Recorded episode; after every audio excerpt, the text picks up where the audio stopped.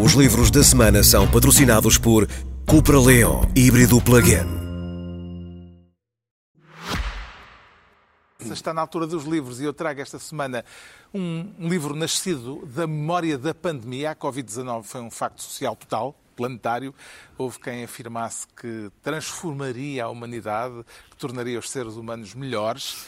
Acho que já podemos concluir que nada disso aconteceu, embora tenham sido muitas as histórias de grande solidariedade e dedicação que permitiram o combate à doença, nomeadamente por via da vacinação. Aliás, à semelhança de outros episódios históricos do mesmo tipo, e é sobre esses episódios históricos que o historiador britânico Simon Chama se debruça neste livro. O livro chama-se Corpos Humanos, Pandemias, Vacinas e a Saúde das Nações, e o enfoque do autor é o modo como houve quem se mobilizasse ao longo da história para combater as epidemias, epidemias de peste, de cólera ou de varíola, eh, numa saga científica nem sempre plenamente reconhecida. É por isso que o nome de Valdemar Afkin é praticamente desconhecido, ele é um dos protagonistas deste livro e foi ele, um herói esquecido, segundo Simon chama, o responsável pela primeira campanha de vacinação em massa, uma iniciativa que eh, salvou milhões de pessoas na Índia Britânica e que hum, não foi totalmente reconhecida, mas essa é uma das muitas histórias deste livro fascinante. Corpos estranhos, pandemias, vacinas e a Saúde das Nações, de Simon Chama, edição Temas e Debates. O João Miguel Tavares traz mangá. Sim, mangá. Quer dizer, ao nível da mangá, ou seja, quem gosta de banda desenhada japonesa, isto é um acontecimento editorial, é? para não ser só o Ricardo. Se vês. Uh, este Naoki Urasawa é um dos grandes autores de BD japonesa e, como os melhores autores de BD japonesa, constrói estas obras que são séries longuíssimas, que, que, se desdobram por milhares de páginas, mas conseguindo sempre manter o interesse e com um grande virtuosismo narrativo.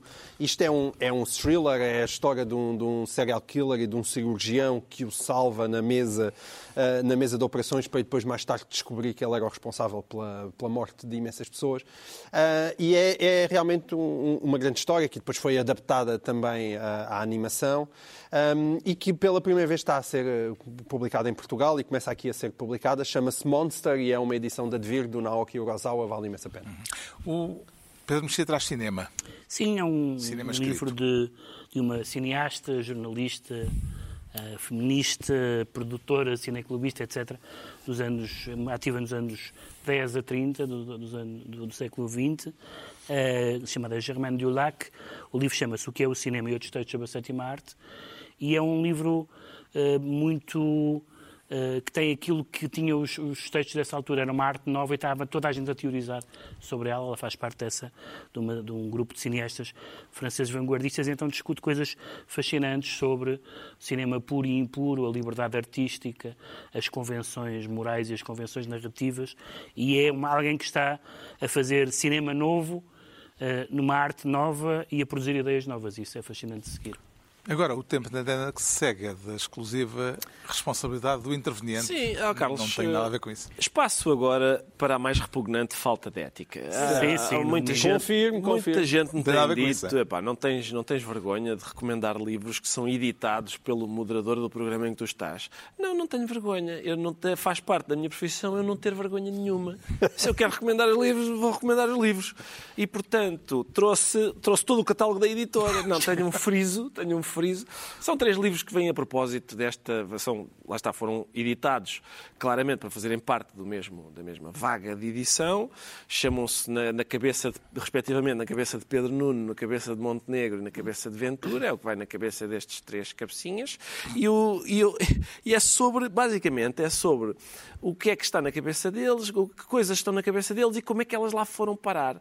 Os livros são escritos o, o, o do Pedro Nuno pela Ana Salopes, de quem o Primeiro-Ministro António Costa gosta muito. De certa forma, isso é duplo amiguismo, porque tu É- também trabalhas com o filho Também dela. trabalho com o filho da Ana Salopes. Escândalo. E, portanto, ouve lá, é uma coisa é inacreditável. Da falam da Madeira. pá.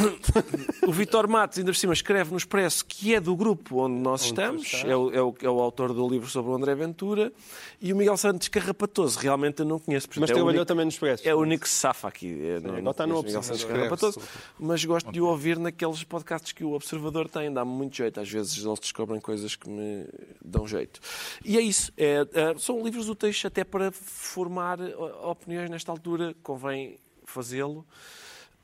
E, e, é uma vergonha. Vai, acho que vai haver. E é uma vergonha. E como é diga um André Ventura, é vergonha, isto é um escândalo e uma vergonha. É um escândalo e as pessoas não sabem da comissão que eu recebo por fazer este tipo Diamantes sintéticos. Espera aí, espera aí, Dá-lhe lá o diamante. Ah, Dá-lhe o diamante. Olha, tem, é o diamante, ele tem o diamante. Como é que é? É lá! Muito obrigado. Fica aqui. Uma nota de 20 para quem nos está a ouvir lá em casa. Está concluída mais uma reunião semanal, dois a oito dias. Isso dá para acesso. Dá, o... dá lá o.